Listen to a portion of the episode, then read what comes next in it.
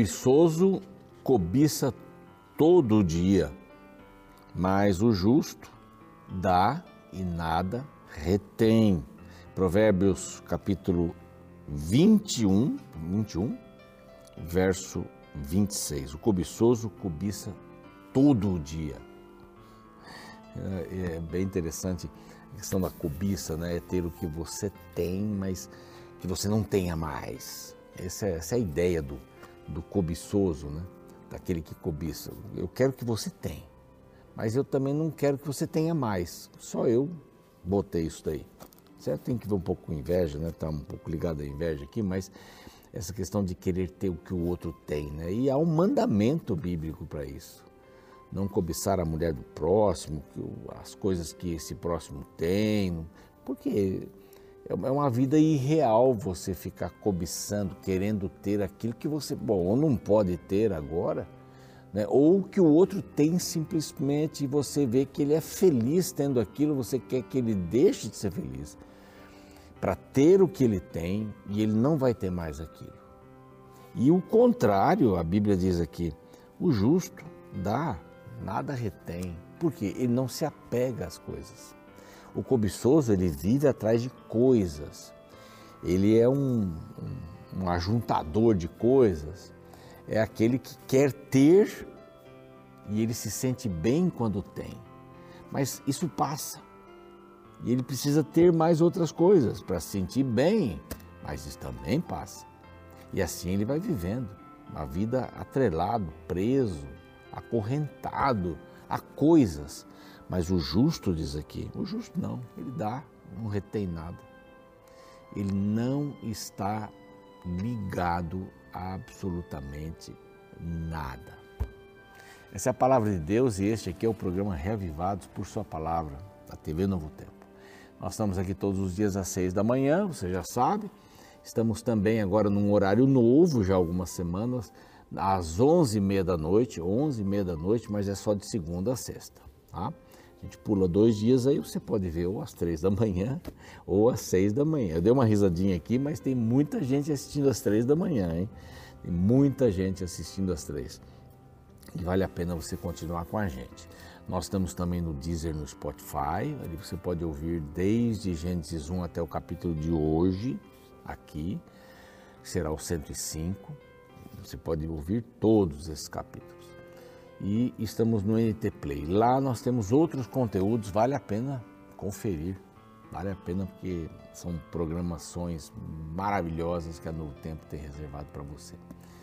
Nós temos um grupo de pessoas especiais que eu quero agradecer são os Anjos da Esperança. Se você quer conhecer um pouquinho mais sobre os Anjos da Esperança, eles trabalham através das suas doações, da sua da influência também pessoal, mas das suas doações. E por isso nós temos aí uma rede equilibrada, rádio, TV, mídias sociais, quanta coisa já tem, quanta coisa vem por aí. Você consegue fazer vários cursos hoje com a, a nossa amiga virtual, a Esperança. É incrível o que a gente tem possibilidades aqui de fazer.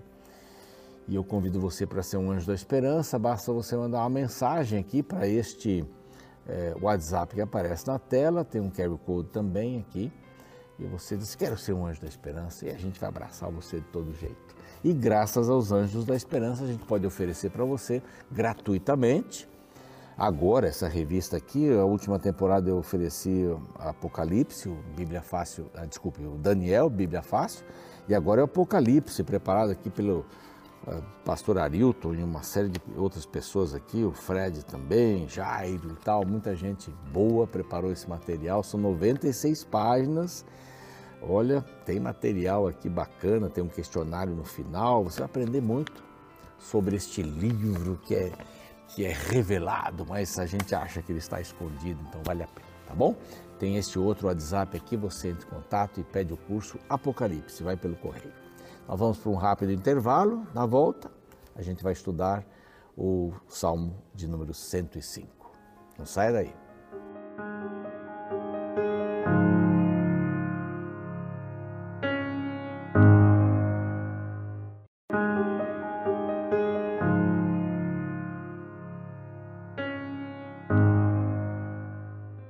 Bem, já estamos de volta com o seu programa Reavivados por Sua Palavra, aqui da TV Novo Tempo. Você já sabe os horários, você já sabe que a gente está no YouTube, estamos quase chegando a meio milhão de pessoas inscritas ali. E eu faço um convite para você. Se não está inscrito ainda, vá lá, se inscreva, clique no sininho para ter as novidades, dê o seu like e uma coisa boa que você pode fazer: copiar o link tanto do canal Reavivados por Sua Palavra NT como o link do capítulo e enviar para os amigos, para sua rede de contatos, tá bom? Aí você se torna um missionário também, uma missionária. Vamos lá, capítulo 105, esses últimos quatro capítulos aqui, do 103 ao 106, são os capítulos que terminam esse quarto livro uh, do, de Salmos e falam sobre o louvor a Deus, não é? A gratidão, a adoração a Deus, salmos lindos, né? Bem dizer o Senhor e tal. E esse salmo começa de uma maneira um pouco diferente dos outros dois que nós já vimos. Ele começa assim: rendei graças ao Senhor. Rendei graças. E o, e o título geral que poderíamos dar aqui são as grandes maravilhas, os grandes feitos que o Senhor fez em favor de Israel. Então, está bem específico, né? Vimos lá atrás assim um louvor geral, vimos um outro salmo que falava sobre o louvor é, pessoal, o louvor nacional, o louvor universal, louvor pela criação de Deus e o cuidado, e agora nós estamos vendo os grandes feitos, as grandes maravilhas em relação ao povo de Israel e o louvor para tudo, tudo isso que Deus fez. Há uma coisa bem interessante, para você eh, ver melhor um ambiente, às vezes você tem que dar um passo para trás, tem que levantar, mas um passo para trás ajuda muito você olhar algumas coisas que você não, não consegue enxergar estando bem perto. E aqui esse salmo parece que convida aquele que, que o canta, que, que o expressa de alguma forma, a dar um passo para trás e a enxergar o Deus da história ou na história. E de vez em quando a gente tem que fazer isso na vida. Dar um passo para trás para poder enxergar algumas coisas que a gente não vê quando está muito em cima. É um convite para você se afastar para enxergar Deus na sua história, história da sua vida. Olha que coisa interessante. E muitas vezes a gente não faz isso. É, uma das coisas que, que nos ajuda muito na vida é ter gratidão. Gratidão é um dos itens para combater a inveja. Né? Nós falamos sobre cobiça aqui lá no começo do programa. É, para combater a cobiça e a inveja, você tem que desenvolver a gratidão. Estou feliz com aquilo que eu tenho. Claro que eu posso crescer, ter uma casa melhor, um carro melhor, não há nenhuma mais saúde, não há nenhum problema. Mas eh, essas coisas não, não devem ser a razão da nossa vida, mas eu estar contente com aquilo que eu tenho. E Paulo fala isso, o apóstolo Paulo. Eu aprendi a ficar contente com o que eu tenho, a me alegrar e, e usufruir aquilo que eu tenho. Então, esse salmo vem convidando a gente, nós não somos do Israel é, geográfico, né, histórico, mas nós somos do Israel é, espiritual, mas é darmos um passo para trás para a gente poder enxergar um pouco mais, para poder ver mais coisas e ver Deus na história a história da nossa vida. Há detalhes que nos passam assim, mas Deus estava lá. E eu não parei para ver. A vida é corrida, né? Corro, corro, corro no carro e vou, e já vou fazendo uma coisa e respondendo mensagens e, e com o telefone ali ligado. Eu vou para casa, vou almoçar. É interessante, você vai em restaurantes, né? Todo mundo está lá com celular e tal, e está respondendo alguma coisa, ninguém conversa nada, na sala, em casa. A vida está muito agitada, né? Parece que esses equipamentos vieram aqui para ajudar a gente, mas estão complicando a vida da gente. A gente tem que ter um tempo para parar. E por isso que o sábado é um dia extraordinário para isso mas a gente precisa ter um tempo diário também para parar de observar Deus, os grandes feitos de Deus na nossa vida. E o salmista aqui ele começa dando um brado extraordinário: rendei graças ao Senhor, invocai o seu nome, não só reconhecer que aquela aquela situação, aquela bênção, aquelas, aquilo que você viu, aquilo que você tem, é do Senhor, é render graça. Senhor, olha, eu te agradeço por ter isso. Não só isso, mas invocar o seu nome. Fazei conhecidos entre os povos os seus feitos. Aqui fala de Israel, mas isso tem que ver com a minha vida também, essa é aplicação para a minha vida. É dizer para as pessoas a respeito daquilo que Deus fez por mim, testemunho. Três coisinhas simples: Bíblia, oração e testemunho. Contar o que Deus fez para a minha vida, porque essa é uma Bíblia, é a Bíblia que muitas pessoas vão ler, é a sua vida. Por isso, ser, ser semelhante a Jesus, né? Então ele fala sobre render graças, ele fala sobre cantar, sobre gloriar, sobre buscar, sobre lembrar. Aqui vai até o verso 5.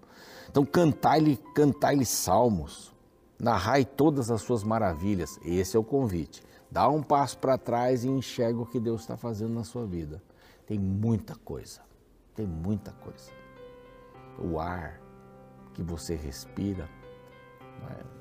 o som dos pássaros, a beleza do universo. Hoje está um dia extraordinário. Ontem também fez um dia muito lindo, um céu azul. Nós estamos gravando o programa, lógico. Não sei que, qual é o dia de hoje, né? mas atrás dessa nuvem tem céu azul. Mas é tão bonito e louvar por isso, dá um tempo. Então aqui diz assim: cantar e narrai todas as suas maravilhas através dos salmos. Gloriai-vos no seu santo nome. E aqui vem, eh, eu vou me gloriar no seu santo nome, não quer dizer que eu vou chamar glória para mim, né? mas eu vou aproveitar a glória do Senhor para fazer uma coisa que diz o, o, a sequência do verso 3: Alegre-se o coração dos que buscam a Deus.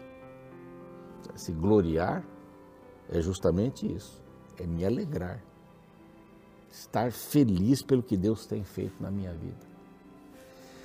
A gente conhece muitas pessoas por aí, vai conhecendo, é tão bom conhecer pessoas, né? Às vezes tem pessoas que não têm quase nada, assim, não tem carro, não tem metrô, não tem muita variação nas roupas, não tem uma casa assim luxuosa, mas são pessoas felizes. Porque a alegria não está naquilo que eu tenho. A alegria está em quem eu tenho, não no que eu tenho. Eu tenho Jesus, é uma pessoa. Buscai o Senhor e o seu poder, buscai perpetuamente a sua presença. Quando você dá essa afastada para enxergar o que Deus tem feito, você percebe que Ele está ali, Ele nunca deixou de estar ali. E essa é uma pergunta, eu falei num salmo aí atrás, essa é a pergunta que fazem muito para mim, para os pastores, né? Onde é que está Deus? Eu tenho falado, Deus não me responde. Deus está ali, dá uma afastadinha e você vai enxergá-lo. Né? Dá uma parada, dá uma parada para cantar, dá uma parada para se alegrar e busque ao Senhor. Você vai achá-lo, ele está ali. Busque ao Senhor. E o verso 5, assim, terminando essa, essa partezinha, assim, lembrai-vos das maravilhas que ele fez está falando de Israel, mas também para mim. Lembrai-vos das maravilhas que fez, dos seus prodígios, juízos, seus lábios, né, as palavras. E aí vem, vem colocando os patriarcas aqui.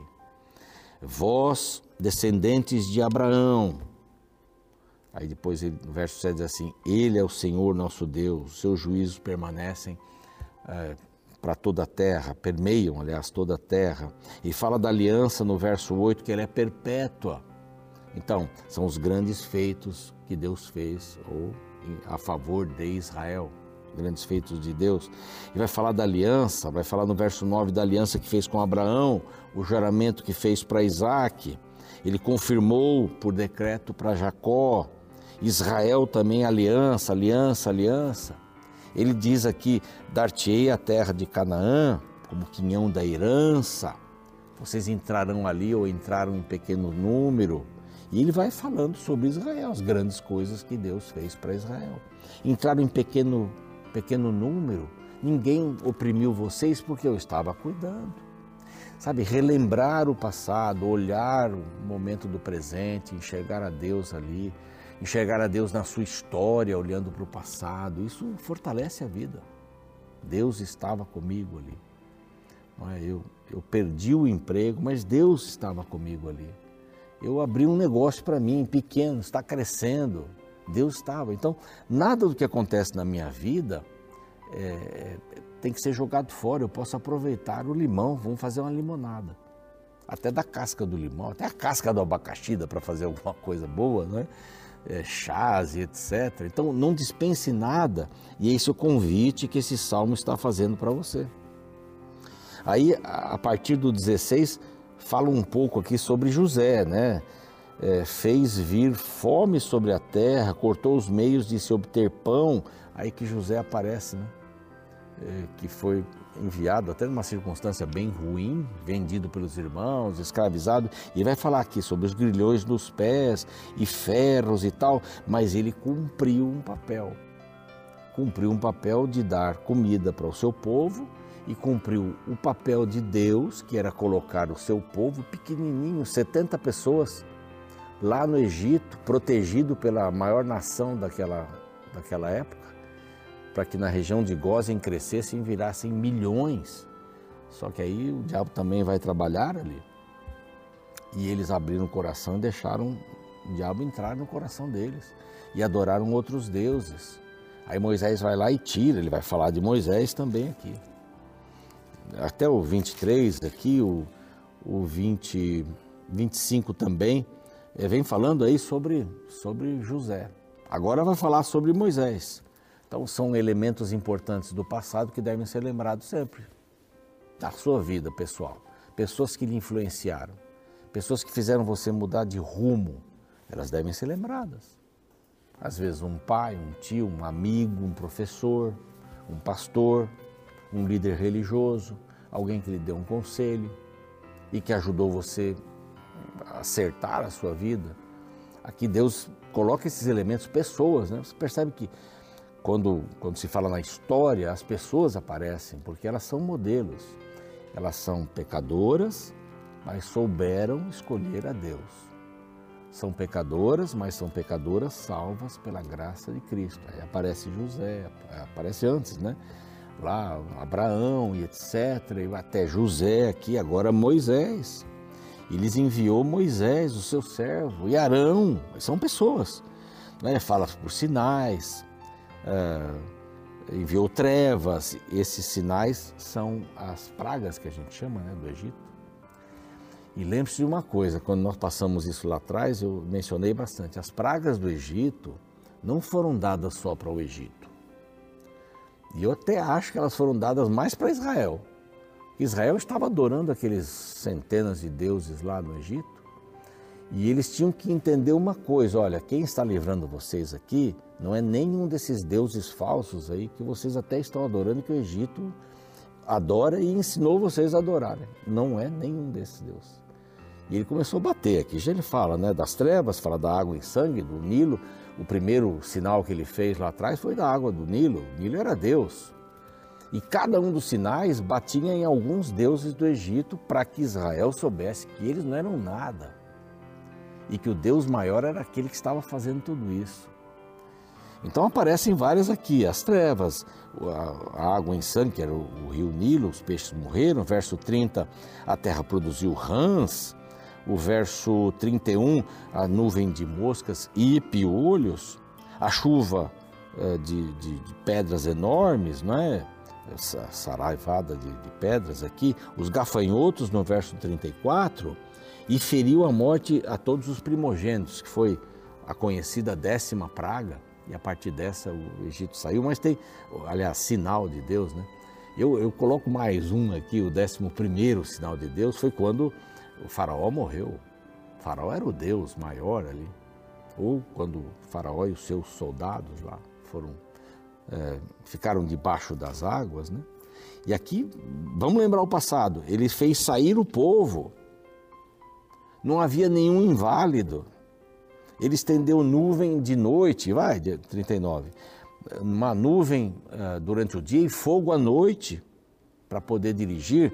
Vem as codornizes, o pão do céu, ele fendeu a rocha. Então são lembranças do passado, as grandiosas, os grandiosos feitos de Deus no passado, para que você hoje possa ter fé possa ter esperança. Ele vai falar aqui de Josué também no final, e ele termina com uma palavra, aleluia. Diferente dos outros, começa bem dizer, bem dizer, Salmos começam com bendizer o Senhor e terminam com bendizer. E aqui começa com render graças ao Senhor.